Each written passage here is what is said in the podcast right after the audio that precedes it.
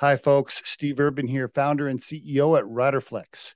We hope you enjoy today's podcast. And as a reminder, please subscribe to the Riderflex show for updates on new episodes.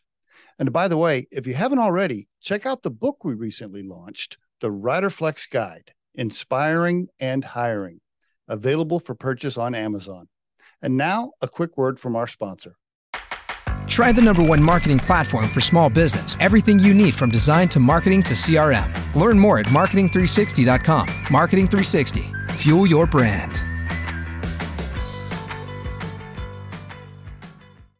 Alex Sidorenko on the Riderflex podcast. Hello, Alex. Hi, Steve, and uh, hi, everyone listening. So you're in Spain. I I, I looked at your uh, LinkedIn profile. It says Switzerland. So, but uh, you live in Spain now? Uh, yes, I, I've worked in Switzerland, but now I live in Spain. Okay, whereabouts? I uh, live in a little coastal village um, in between Barcelona and France. It's an area called Costa Brava. Um, and it's a very nice change from some of the you know, huge multi-million cities that I, I used to live in. And we thought, well, we, we, we kind of want to semi-retire and just live in a village on the coast and enjoy enjoy life. And we've been, uh, while I'm kind of, I, I work and travel a lot. Uh, we've been living here for seven years, and to this day, every day we send kids to school, we go for a walk on the beach um, just before I go into the office, and it's still like it, it, it just doesn't get boring. It's still such an amazing, amazing feeling. That's nice. How's the weather? Is it mild year round, or what? What's the weather like? It's yeah, it has been a really really warm uh, winter. Um, it's kind of today is the second day of miserable rain, but other than that, it was really really nice. Like I mean, I I put on the jacket maybe five times. Wow. Okay, I didn't know that. All right, very nice. All right, what are the summers like? Are the summers super hot, or are they're okay too? Uh, reasonable, yeah.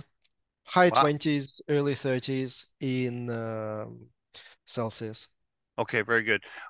we. So this is uh your wife, your partner, or what? Who's? Yeah, tell me about your family. Um, yeah, it's wife and uh, two kids. I have uh, a six-year-old son and a nine-year-old daughter. Um, son was already born in Spain, so yeah, they're they're loving it. Okay, that's great. What's your wife do? Or does she work with you, or does she take care of the kids, or what's she do? Uh, she well, she uh, takes care of the kids and whenever she's not, whenever they're in school, um, she does a lot of online marketing, and now she's into bodybuilding, oh. and she's she has been in for for a few years, and yeah, she's preparing for a competition, so it's like it's full on. Um, we we just um, arranged with the local butcher to buy meat in bulk um, because she eats she she needs like kilos and kilos and kilos of protein every day and uh, we consume unbelievable amount.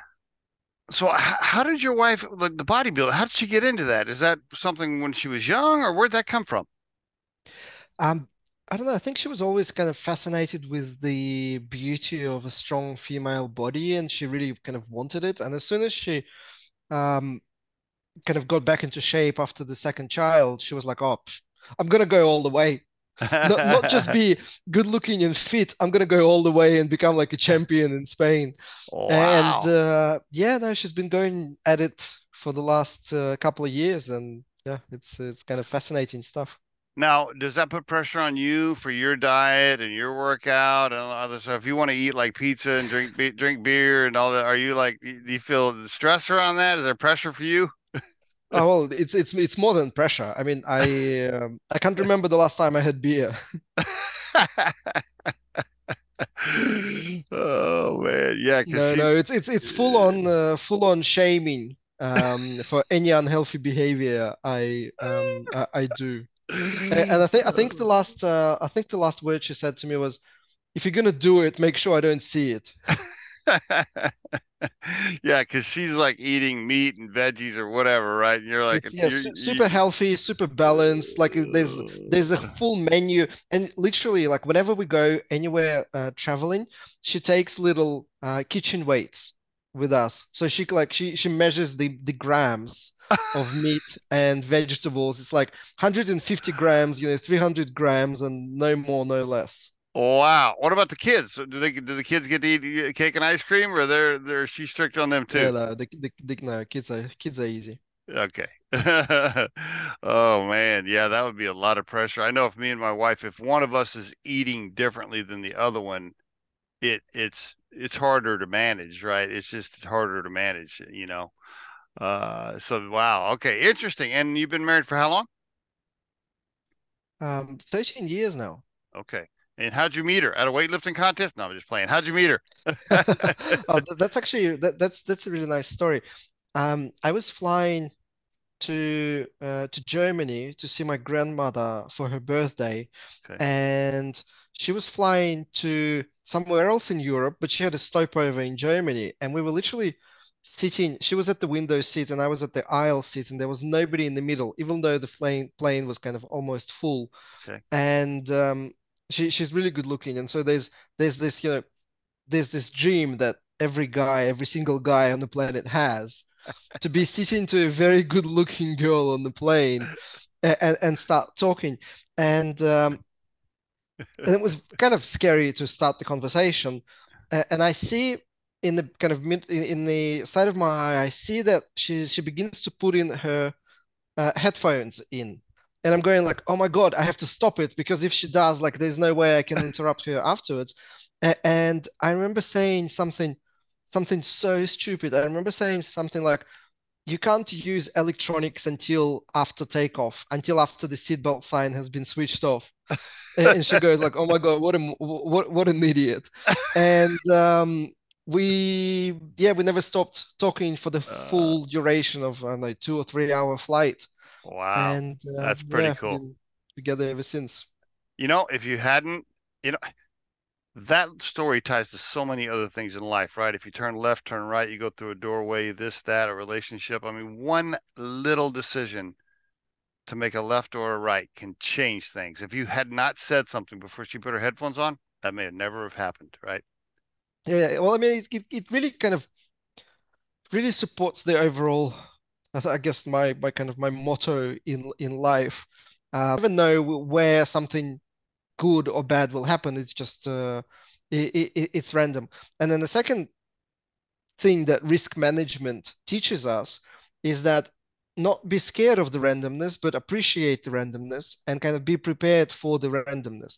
And whenever something your life throws something at you, because you appreciate that it could have happened by a complete chance, by a complete coincidence, and it may never happen again, you kind of you grab the opportunity and you go with it um, also realizing in your mind that the upside could potentially be huge, but the downside, I mean, the downside is insignificant. So the, it's it's a no-brainer. Whenever you you have a choice to do something or not do something, the risk brain inside of me tells me, well, what's the downside? What's the upside? And if one overweights the other, then it's it's a no-brainer. You kind of, of course, you're gonna try and do and test and uh, um, go to a new place or try a new thing if the if the downside is not that big, then you kind of you jump on the opportunity, you jump on the randomness and uh, mm-hmm. benefit from the randomness. So I think that that was kind of one of those examples. Yep, agreed. I totally agree. Tell me about your early life, Alex. Tell me about your family, uh, as far as your mom and dad, siblings. Uh, you know, a lot of times, uh, who you end up being professionally is shaped by that in, in, in different ways. And so I always kind of like to get the early life history, if you don't mind. Um, sure. I mean, I, I don't know how connected it is. My both parents um, were from Soviet Union, and they were both engineers, uh, which I think was kind of the go-to uh, profession for uh, for young people at the time. And um, my my dad, I think, quite quickly realized the risks associated with living in Soviet Union, and he immigrated to Switzerland when I was very little, and then kind of, and then later after Switzerland, he immigrated to Australia, uh, where where I joined them, and um, my my kind of my my early life was normal schools. Um, I did do a lot of kind of state and national uh, competitions in like biology, chemistry, ah. math, uh, geography, and um, I, I didn't think I was genius. Like I was pretty good at the local level, at the kind of at the um, at the city or suburb level, but I think it was demolished at the state and federal level. and um, uh, so I w- I wasn't I, I wasn't the genius genius, and I think that kind of that came from the mother's side. I I was inclined to studying but uh, because my, my dad is like this, you know, gold star medalist in education, PhD in chemical engineering, Ooh, okay. and uh, my my mom my mom is kind of more into kind of sales communication and uh, uh, talking a lot and very quickly and kind of you know laughing and joking a lot. Um, so I th- I think I kind of got the easygoing conversation from her and Yep. uh, studying from my dad, but I probably got more easygoing conversations. So I was I was good enough to be one of the best in the class, and I later became the student of the year a couple of years in a row in the university in Australia. Good. And um, uh, and kind of it continued last year. I was named the the best risk manager in Europe. Um, but the the the kind of this always the outgoing, easy conversation, being able to find common ground with people and communicate. Uh, I think that kind of ca- uh, came from from my mom, but my my dad, uh, I mean, helped really uh, a lot because when I was finishing school in Australia, just like most students, I guess, I really had no idea what I wanted to do, Mm. nor that I particularly cared. I already kind of I, I got good marks because I was the best student. Oh, no, no, that was before I got into the university. I was well, I, I was one of the best students at school, and um, I got good marks. Uh, I think I was like top three student in the graduation for the uh, for the school, and so I was looking for a university degree. It was kind of it was it was pretty clear that I was going to go to one of the best universities in Australia, but I didn't really know what I wanted to do. And my dad was at the time doing his PhD in chemical engineering at one of the best universities in uh, Melbourne, and he's like, "Oh, I've I, he he probably felt that I had no idea, so he researched it for me, and he went and go like, "We've- they've got this new degree called risk management. It's literally the first year ever uh, for a university in Australia to have an under- undergraduate degree in risk management." Um, to which I said, "Sure, why why not?" And uh, in Australia, the system is that you can kind of you can choose up to like 10 courses, 10 Okay. degrees, Okay. and you basically put the more difficult ones at the top and it kind of goes if you can you get into the first one? Do you have enough marks to get into the first one? If not the second if not I the see. third if not I the fourth. See. and so risk management was number four for me. Mm, mm. and uh, the first three were very aspirational but quite boring. I think they were like corporate finance or accounting or something. And um, i didn't get into that those um, uh, courses. And so i got into my fourth choice risk management um, which is hilarious because it uh, turned out to be a, quite a successful and fruitful career um, in that.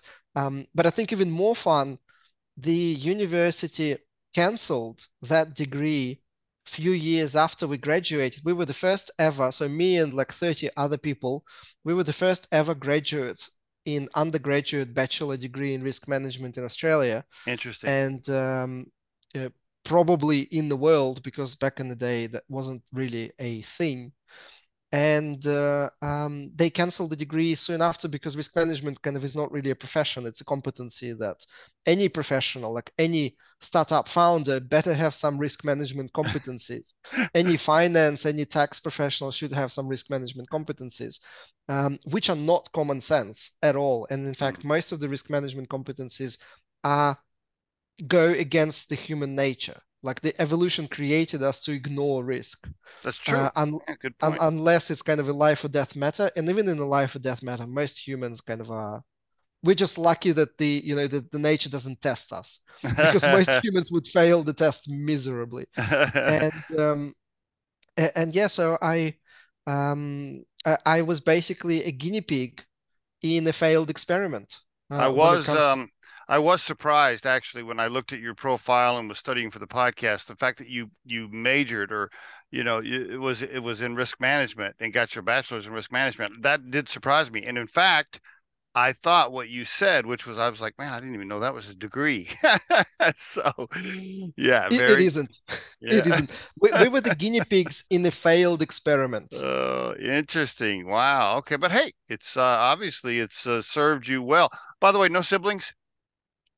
Um, uh, I have um, uh, two stepbrothers and okay. one stepsister. Oh, mom and dad, mom and dad, mom and dad didn't stay together. So, uh, okay, yeah. yeah, all right. How, why, by the way, why'd you go back to Swiss, uh, Switzerland from Australia? Or did the job take you up there? Just curious. Um, well, Switzerland was like the you know, number ten on the destination list. I oh. uh, um, from Australia, I went to to Russia for a bit, then to Spain, uh, then to Switzerland, then to Russia again. Then the war in Europe started, and I kind of I wanted to cut ah, ties with Russia, and uh, so now I'm back in back in Spain. So because it was, you know, I was all over the place, and I spent months and months in Middle East as well, ah. in, in that time period. Well, that speaks highly then of the little village you live in in Spain, right? Because you've been all over the world, so that must be a pretty special place. Um, I I, I think so. I hope I hope nobody on the podcast uh, hears that because we have way too many tourists, and uh, you don't want any more. We, we, don't, don't. we, don't, want. Yeah, exactly. We, we don't want any more um, any more visitors. Uh, but yeah, uh, I've lived in a lot of places, and um, uh, the little village in Spain and the little village in in uh, Switzerland, where I lived and worked, these two places kind of just really stand out as something unbelievable. Very good. How many languages do you speak? Uh, well, two and a half. I, I, yeah, I'm embarrassing that I'm still learning Spanish and I don't really speak fluently. Okay, but you speak Russian. I do speak Russian, yeah. Okay, yeah, very good. Okay, I was curious. All right, so you had a great career in risk management. Uh, you, know, we don't have to go over all of those stops because uh, I don't want to run out of time. But basically, you you had a really good career moving along, moving up, different jobs, moved to a few different places. When did you? I, I would like to kind of start with when did you decide to jump into you know being an entrepreneur and, and kind of starting your your own stuff? How did that transition happen? Uh, well, that that uh, I mean that actually that happened probably like 15 years ago.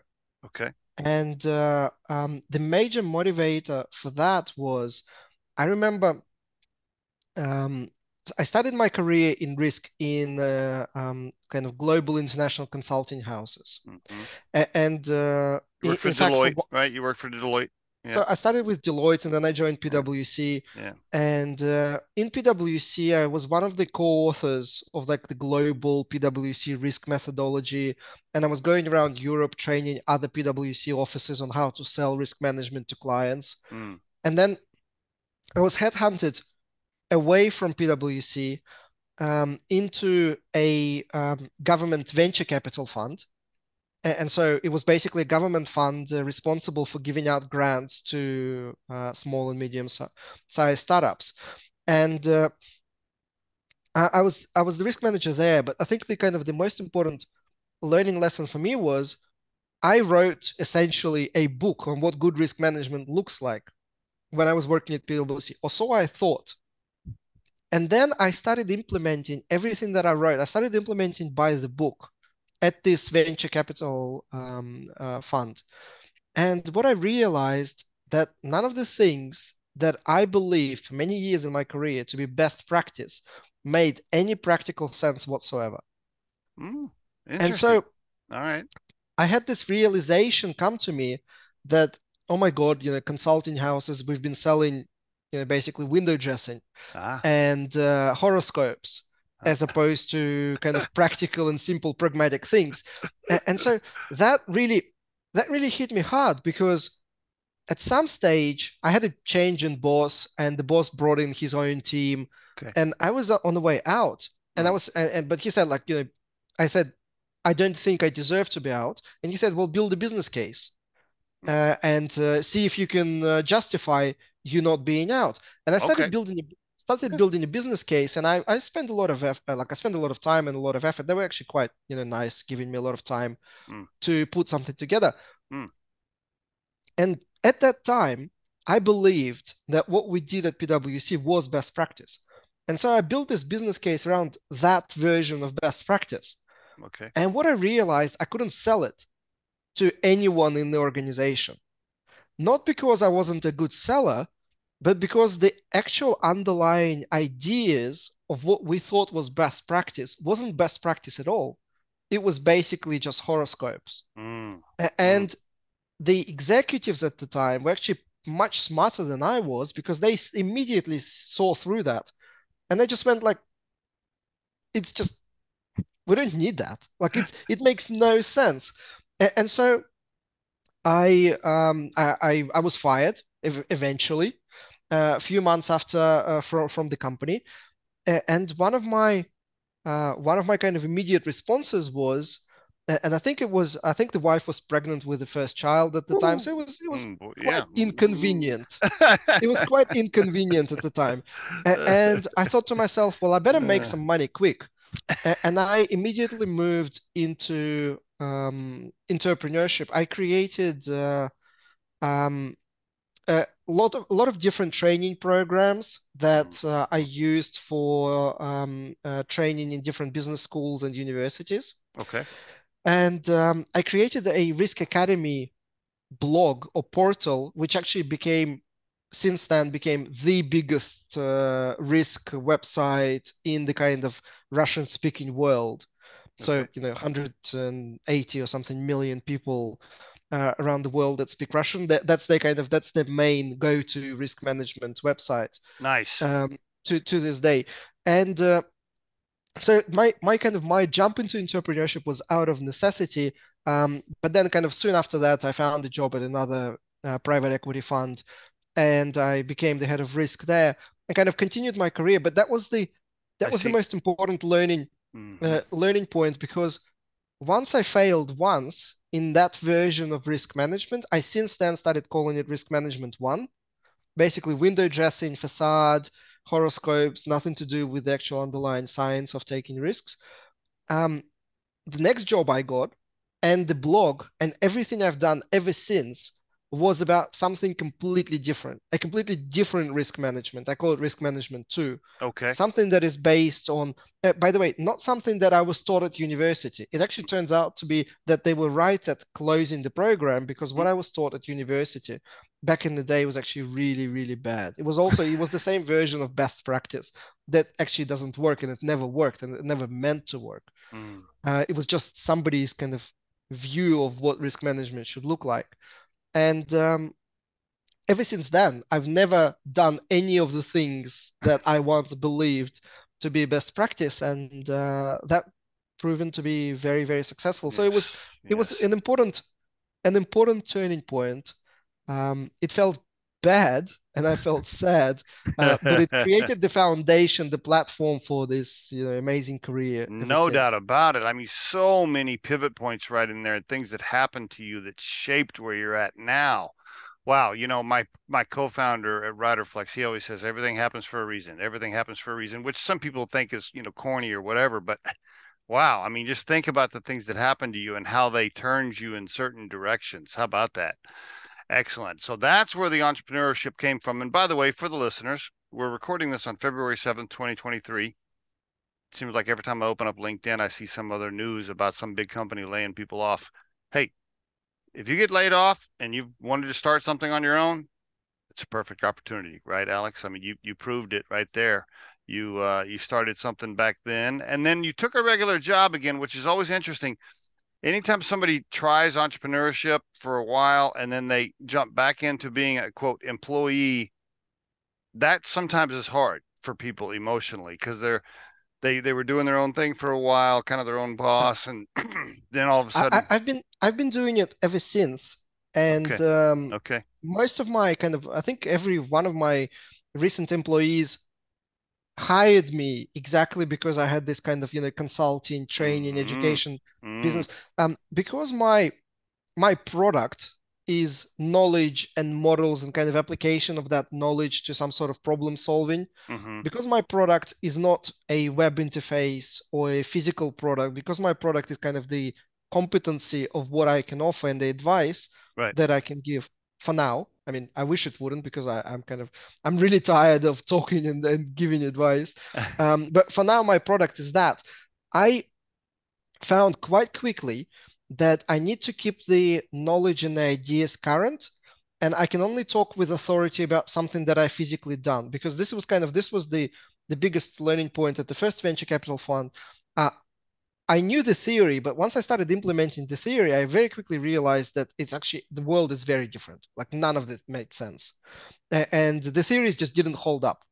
And so now I, on purpose, every two or three years, I go back to full employment in different parts of the world to make sure I actually do something new and then I can kind of turn it into a, a product for consulting purposes. So for example, last year I was named the, the best risk manager in Europe for the work we did on applying quantitative risk analysis to insurance buying. And we saved the shareholder um, $13 million in a single year, nice. um, which was for the insurance costs that was huge because we reduced the cost of insurance by like 40%. So almost halved what he was paying uh, for insurance while actually significantly improving the quality of coverage. So he got a much, much better product and started paying half. You know, imagine if you suddenly got a much better car and it costs you half the price of your current car. Mm-hmm. Um, and so I always kind of try and go back to full employment at certain periods to make sure I haven't forgotten and I I can try and then I get, then I have like another five years of speaking with authority about uh, about something because every time I actually try something, I discover that you know it's not what it seems. Mm, it's interesting. Actually... Now that that would scare me if I would if I was an employer, because then I would think, well, Alex is only going to be here for three years. Or do you tell them that ahead of time? Well, so the last company, which is like a $10 billion global corporation, you know, one of the biggest in the industry, they hired me. In fact, I was for the for the first six months, I was working as a contractor. Um, because they hired me. That it, it, take it took ages to do a Swiss uh, uh, job visa, and I was working as a consultant while kind of performing my normal kind of in-house um, uh, duties. Uh, and um, no, I'm I'm I'm pretty transparent about okay. that. Okay. Um, it's I don't really have a time frame on like how long I will stick uh, with the company. For the last company was three years, oh. and it would have been much longer because we were on the verge of something amazing. Oh. But then the war started, and um, ah, it, it just like it just killed all of the initiatives because when you you know when you're in the middle of the war and there are sanctions every everywhere around, mm, you're not mm. really you're not really doing innovative stuff. You're surviving. And that's a mm-hmm. completely different skill set and a completely different application of your kind of of your methodologies. Like you're no longer trying to do the best you can possibly be. You just kind of you we'll take anything. You know, we need to we need we just need to survive. It it, it was um yeah it it wasn't really as fun yep. as uh, as it was. But if it wasn't for the war, I I would have stayed at the company for much, much longer because we were doing some absolutely amazing things, like mm. groundbreaking stuff for the you know narrow profession of um, of risk management. It's it's kind of it's more the other way around. Like I can stay in a role for as long as necessary, but in between the roles for whatever the reason like whatever whatever the reason i i, I leave and it's for some reason it's kind of it, it's always put in one way or another um because I, I left the previous company because the other war started um in europe and now this company because another war started mm. uh, and um um it, it's more kind of the other way around. I cannot stay a consultant for too long because i feel i would lose touch with reality. Yep. and uh, I, I, I try and go back into the kind of hands-on to see well well how does it actually work? You know w- when I bring this concept because with risk management and this is a, you know, a fascinating uh, story for entrepreneurs as well uh, many of the things we do in risk management goes against human nature so you, you come to you come to a head of finance or head of strategy or a shareholder or an executive or a CEO and you say well why don't we apply some risk analysis to this decision you're about to sign? And you would be amazed how your decision will change once you add kind of a layer of risk on top of it. Because you know, basically we ignore risk most of the time. Mm-hmm. and uh, most of the people don't believe you.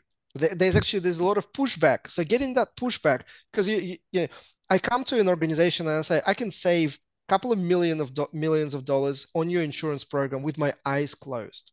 It is like literally the easiest thing I can do in a single day.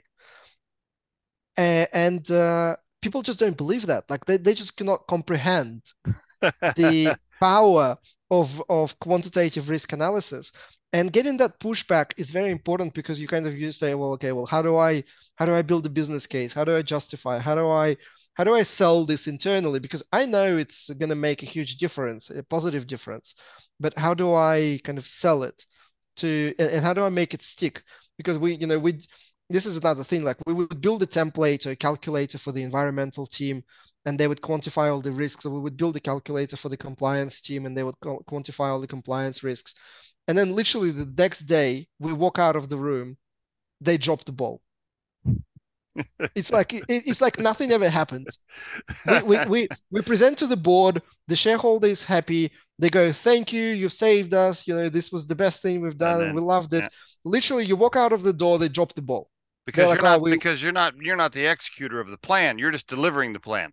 Yeah. E- exactly. Yeah. and yeah. Uh, then somebody else has to execute, and yep. they don't have the competencies or the passion that you have about risk mm. and so they just drop the ball immediately you need to start a you need to start a side consulting firm that does the execution you need to say hey look i can sell the risk analysis and oh by the way if you don't want to execute it i have that too yeah it, it, exactly and uh, you know, figuring all of that out kind of requires you to be close on the ground from time what what does the uh, your risk analysis apply to? Is it just insurance? Is it is it the environment? Is it budgets? Is it spent? Yeah, what what all is it tied to, if you don't mind? I have been applying it to any type of significant business decision. Okay. Whether the business whether the business plan is risky or not risky enough, whether this investment is worth 100 million or it's actually worth less, whether this project can be finished in six months or it can be finished in nine months. Interesting. Whether this insurance policy is a good policy or not. Whether we spend too much time and when we accredit and work when select best vendors or suppliers for our contracts. Um, whether we need water purification plant for this uh, water pollution issue or we need water purification plant plus something else. Mm. whether it makes more sense to transfer dangerous chemicals on via rail or via trucks. Like anything anything you can think of any decision that has some uncertainty associated with that. So any decision about the future that is significant that has some uncertainty associated with that um, I can do risk analysis for that. The, well, that the only would, reason I kind of that would that would mean you would ha- you have to be an expert at almost every function or every department. I mean, you almost have to be an operations expert, a sales expert, a marketing expert, uh, an H, a human resources expert, an insurance expert, a legal expert. I mean, you almost have to be an expert on every single facet of the business. Well, well, I've been doing this for 16 years, and I've just like it. When I listed the examples, it sounds like a lot, but I've been doing this for a very long time. Yeah. Uh, but in reality, you're absolutely right. You you kind of you do it one at a time. You do it one after another. Mm. So, for example, you know, we figure you know we were figuring out how to um, uh, reduce water pollution and how to quantify risks for water pollution. And we spent a couple of months really deep diving into the problem uh, together with the whole environmental team. I mean, it's not like it's not the risk manager who is a superhero who comes in and saves the day. Mm-hmm. It, it's mm-hmm. it's me providing the mathematical capabilities and the modeling capabilities to the environmental team who are the true experts and me kind mm-hmm. of mm. trying to ask them the right questions, trying to build the decision tree or the influence diagram to then model the risks to quantify the, the, the risk exposure. And then, you know, insurance is the next one. We spend, you know, three months on one type of insurance, then another six months on another on the second type of insurance, and it kind of it just it, builds up this portfolio, and then procurement is the current kind of main uh, project. And um, okay, this was the last project that I did before I left, and my team who's who who left and continued doing this is what they continue to work on, mm-hmm. and they kind of mm. they progressed quite significantly into finding applications of quantitative risk analysis for specifically the procurement purposes. Do uh, every do, single time it's working together with the actual owners of the risk with the teams. Do the leaders or the owners of that particular project or risk do they see you as the the no guy or do they see you as the oh my gosh alex is gonna present the risks and then the ceo and the board are going to be like that's too risky never mind let's not do it. Do they do they do they fear you as somebody that's always going to shut down something? Uh, no no it's quite the opposite. Um, the the only reason for example the only reason why we started with environmental and for example, like not safety, right. is because the environmental team invited us. I see. And the only reason why we started with procurement is because we had a conversation. Well, I had a conversation with the head of procurement, saying, "Well, wh- what's your kind of what's your performance measured? You know, how you how is your bonus paid?" And she said, "Well, my my target is saving the cost of procurement." And I'm saying, but that's very risky because you can buy cheaper stuff, but then the quality will deteriorate and the delays will be bigger. Mm. And so there needs to be a balance between kind of this risk and the mm-hmm. cost. Mm. And uh, she said, "Oh my God, this was this is going to save me because I, am also quite alarmed mm. about just saving for the sake of saving." And uh, actually in, increasing our risk exposure because it can, it's a double-edged sword. Good. And, and so um, every single project that we did was because somebody invited us to do that. Okay. Or the, well, right. or the shareholder ordered us to work together to solve the problem that he was unhappy about. Mm. Do you work as a solo consultant now, or do you have a team? If a company calls you, uh, do you have contractors that you use? How how do you set it up? If if you got a call tomorrow that says, "Hey, I need you to come to Australia for three months and and do a risk analysis," do you do you take people with you, or how does that work? Um, so first kind of the first decision to make is is this uh, a type of decision or a type of risk analysis that is interesting to do? And uh, sometimes it happens sometimes it doesn't happen. If it doesn't happen i just kind of i i, I usually reference to like to books that already found the answers to that. And because i have my um, youtube channel with 10,000 uh, subscribers and uh, i think 900 videos I have answers to kind of most risk management questions out there. And uh, specifically for that purpose, I also created this annual conference I call Risk Awareness Week, where every year about 5,000 participants from like 120 countries uh, watch 60 different workshops and they they cover all multitude of topics so most of the most of the time i kind of i refer people to existing resources and saying well you can find the answer here you don't actually need yeah, but how do you get uh, paid? How do you get paid on that? how do you make uh, money? well, yeah, that's that, that that's the thing. I um I get I, I, make a little bit of money from the ticket sales on the Risk Awareness Week, even though it has free access and uh, there's an option to upgrade to get CPD certificates and you know kind of. Oh, I see, I see. Now the the name makes it sound like it's it's uh, once a week every year, but it's it's gone way beyond that now, right? It's an online platform. Um, so, so yeah, well, uh, I'll, I'll come back to the risk awareness week okay. because I haven't really okay. answered uh, okay. answered your question. So f- first, I decide if it's an interesting exercise to do, um, and if it is, then I usually do fly out. And in fact, I spend quite a lot of time in the Middle East, and I'm actually going to Australia next week. Mm. And uh, um, I usually fly out. I'm kind of I'm the face of the operation. Um, but over the over the years, I do have a team. Like I, I, I literally have a team of corporate finance specialists, mathematicians. Great. Okay. And uh, yeah. like procurement specialists, logistical specialists who who do the um, the the the actual handwork, the, the the tough modeling, the mathematical models, mm. and um, yeah, we uh, we we do this uh, we do this as a team, and I kind of I really okay. act as ah. the, the liaison uh, with the client, and uh, I myself use my team and some other people uh, other speakers from the risk awareness week in my life. For example, I um, I have a model for life decisions. Like I have a I have a mathematical model that uh, models um, you know whether I will lose a job or not lose a job. You know whether I will get sick.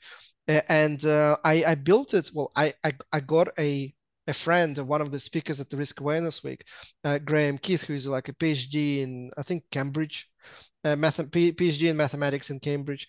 Um, he built a model because I needed uh, to support a decision. Should I buy a house or rent a house? And should I sell my apartment uh, when I buy a house, or should I keep my apartment and buy a house anyway? and uh, you know, these are tough decisions uh, that are beyond human intuition. Mm. Uh, you, you like you cannot process those complex decisions in your head. So I literally had a model built uh, for that um, to calculate, you know, what would be the most beneficial outcome for the family over the kind of over the 30 years, given different choices. And uh, it was it was a fascinating exercise. Okay, now this this sounds wonderful when you say life decisions that you have an analysis for that. How do you manage the emotional aspect of it? Because I'm thinking, I'm just sitting here envisioning if I tried to set my wife down and say, "Hey, we're going to go through this this calculation on a decision," my wife would just be like, she would have. I mean, she she's all she's about the emotional piece and what feels good to her. She don't give a shit about the numbers. You know what I mean? how, do, how do I do that?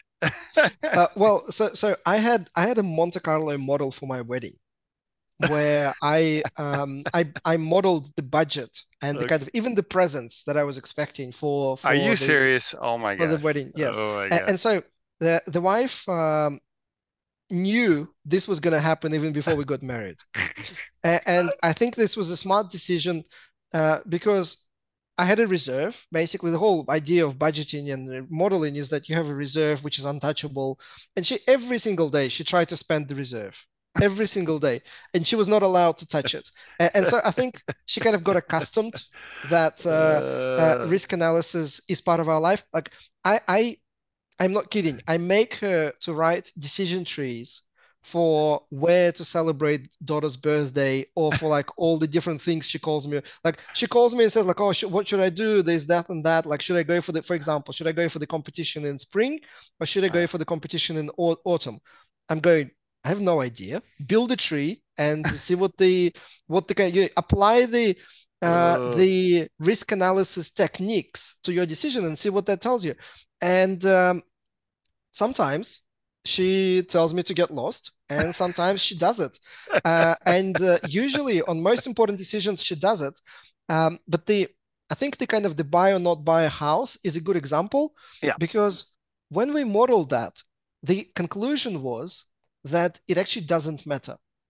The difference and this is a very important decision the kind of outcome of risk analysis. You know sometimes you do the risk analysis and you very clearly see that something is a bad idea Mm-hmm. And if it's bad idea on all circumstances, you can you discount it immediately. But most of the time, the when you balance the risks of one scenario and the risks of another scenario, because buying is risky, not buying is also risky because you have to then invest, and the you know volatility of the stock market is no less; it's actually more. And, and so both options are risky. But once you kind of model and you realize that in the big scheme of things, for me specifically, for the assumptions that I've made and the kind of the inputs that I had for my life, it didn't matter.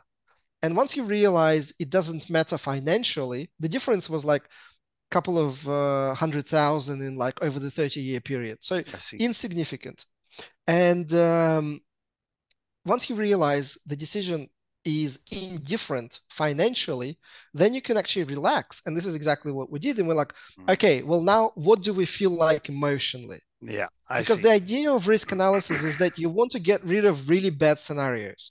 I because see. some decisions, like for example, you know, right now in um, in kind of in Belarus and Russia, you know, people are thinking, you know, should I? You know, the, the, the company is uh, the country is collapsing. You know, it's it's dictatorship. It's the everything. The laws uh, are closing. Like everything is going really, really um, down the drain. And so the decision for many families is should we immigrate? And immigration is a very risky mm. idea. Mm. Mm. Uh, because you basically you you you drop your job, you you sell your assets, you lose a lot of money, and you have to start basically from scratch mm-hmm. in a new country, and especially if your kids, it's like it's it's a whole it's a whole scary decision. Mm-hmm. But if you've done the risk analysis well, it becomes a no-brainer because staying is a much much bigger risk i see regardless of all the risks of huge risks like leaving is a huge risk but staying is so much bigger risk Okay. Then once you do that risk analysis, then you can go, okay, well now I can I can relax and yes, we we have to accept some of the risks and maybe we can minimize some of the others. Um, so once you kind of once you do the math, the you you you, you discount all the really bad options and you're I left see. with a like couple that. of good options. I appreciate that explanation. Thank you very much. Yeah, that makes sense. And you know what? That's it's interesting. That's kind of my wife and I don't have a spreadsheet, but very similar, right? If she's talking to me about something that we're debating on whether or not to do, my mind almost operates that way. I'll, I'll be thinking to myself, okay, I really don't think this is a logical decision, but at the end of the day, it's not that big of a swing left or right, depending on whatever direction happens. So, whatever feels good, go for it, honey. yeah, exactly. Yeah, yeah. Okay, very good. So, I want to make sure. I know we're uh, bumping up at a time. I want to make sure you're talking about and highlighting um, any particular uh, website URLs, etc. So, how about the podcast? Do you want to re- reference that really quick? Make sure people know how to go, sign up, and, and where to listen. Um, sh- sure. So I have uh, I have three resources, and we kind of we mentioned the first one. Um, Risk Awareness Week started as an annual online conference uh, that runs every October, but because it's 21st century yep. and the technology is so advanced, it really became much more than that. So now it's just kind of this online platform okay. that contains dozens and dozens and dozens of workshops from some of the best, like NASA engineers, Stanford professors, you know, Pentagon military analysts, some of the best thinkers in the science of risk and decision making. And they share the tools and techniques that are applicable to any human being in their personal lives or in their startups or in their companies um, whether it's in a small business or government organization or large corporation. It really doesn't matter because I specifically created the conference to not talk about, you know, kind of hyped topic of the year. Like we don't really talk about cyber risk. We talk about the math and the techniques behind the cyber risk because it's the same techniques you actually use for environmental risk. Okay. It's the same techniques you use for climate change. It's the same techniques you use for intellectual property or legal risks. Because once you kind of in risk management there are like five techniques. Once you understand the techniques you can deal with any risk on the planet like whatever new or sexy uh, the, the risk is. And so risk awareness week is this global platform of so much knowledge that people can deep dive into different topics and just improve the quality of their decision making Okay, very good. How they plan, forecast, and it's really easy to find. It's basically it's year.riskawarenessweek.com. So it's like 2019 dot 2020, 2021, 2022, and um, the, all the workshops are still there, and most of them are completely free. Okay. So you Does can, it matter what year you put in? If I put in 2023.riskawarenessweek.com, will it come up? Well, 2023 wouldn't because I haven't started planning it because it's October every oh, year. Oh, oh, I but, see. I see. But okay. by June, there okay. will be 2023. Okay. All right. Um, but 22, good. 21, 20, 19, they're, they're all there. And it's it's a wonderful resource for people to learn to learn about uh, kind of risk-based planning, budgeting, forecasting, insurance buying, and anything you can think of. Okay. Um, the, the other thing that I recommend people viewing is I have this blog called Risk Academy, and I mean you can kind of well no, yeah you can kind of call it my my my podcast, but it's really more a blog, and it has hundreds and hundreds of articles on uh, a lot of different topics on how to improve decision making in business through the lens of risk management. And i publish a lot of guidelines and you know, it, again it's all it's all free. And, and, then the last and it's, it's it's really easy to find. It's risk academy one word dot blog Risk Academy, one word dot, dot blog. Okay, got it. All right. And then the third? Uh, and, the, and the third is the YouTube channel where I do my kind of my webcasts. And in fact, I have one webcast which we do every we do it once a week or um, once every two weeks sometimes with a Stanford professor, ah. uh, Sam Savage, who's like the, who's the son of uh, Jimmy Savage, who's like the godfather of modern statistics. Okay. And um, um, we, we call it chance talk. Oh, really? Uh, All right, I like it. Yeah, yeah. No, it's it's amazing because we in in risk management, it's not really about kind of understanding risks. It's about understanding the chances that Mm. your decisions will be successful. Mm, I like It's, that. it's about understanding the chances about your business plans being successful, about your budgets being met, about your objectives being met. So, and he calls it chance of whatever, like whatever you have in mind. Like you, I want to be, I want to make this much money, or I want to be successful. I want to go to Mm, this market by this mm, time. mm. Um, we can calculate the chance of that happening. Do you bring And- guests? Do you bring guests on, guest speakers, and and what do you do? Or just you and him talking? It's uh, me and him talking most of the time, but we do bring guests. Ah, Uh, and if anybody's interested, you know, reach out, and of course we'll uh, we'll invite you. It's kind of it's it's free for all. Uh, Okay. we do it we do we do a live webcast, so I people. All right. people kind of watch live and they ask questions live, and then we respond to the questions. Like we usually have some sort of predetermined agenda, but then we just kind of interact with um, with the participants. Um, so. Risk Academy channel on YouTube um, is probably one of the biggest uh, risk management channels, even though it's a questionable achievement because it's such a narrow niche. Um, but it's it's it's pretty big in its niche. It's called Risk Academy, and it's Yeah. it's quite easy to find. Hang on, Alex. Hang on. Alex, congratulations on everything you're doing. You know, I've never met a risk expert that was also a marketing guy and a sales guy because you are a marketer and a salesman, my friend. Congratulations on on you. everything you you you've you've built. Um, you're building a brand for yourself, brand for for all your material. Really nice work, man. Um, you're a hustler. I appreciate that. I admire it. Thank you very much for being on the Riderflex show and sharing your story. Thanks, Steve. Appreciate it, and I hope the listeners enjoyed it.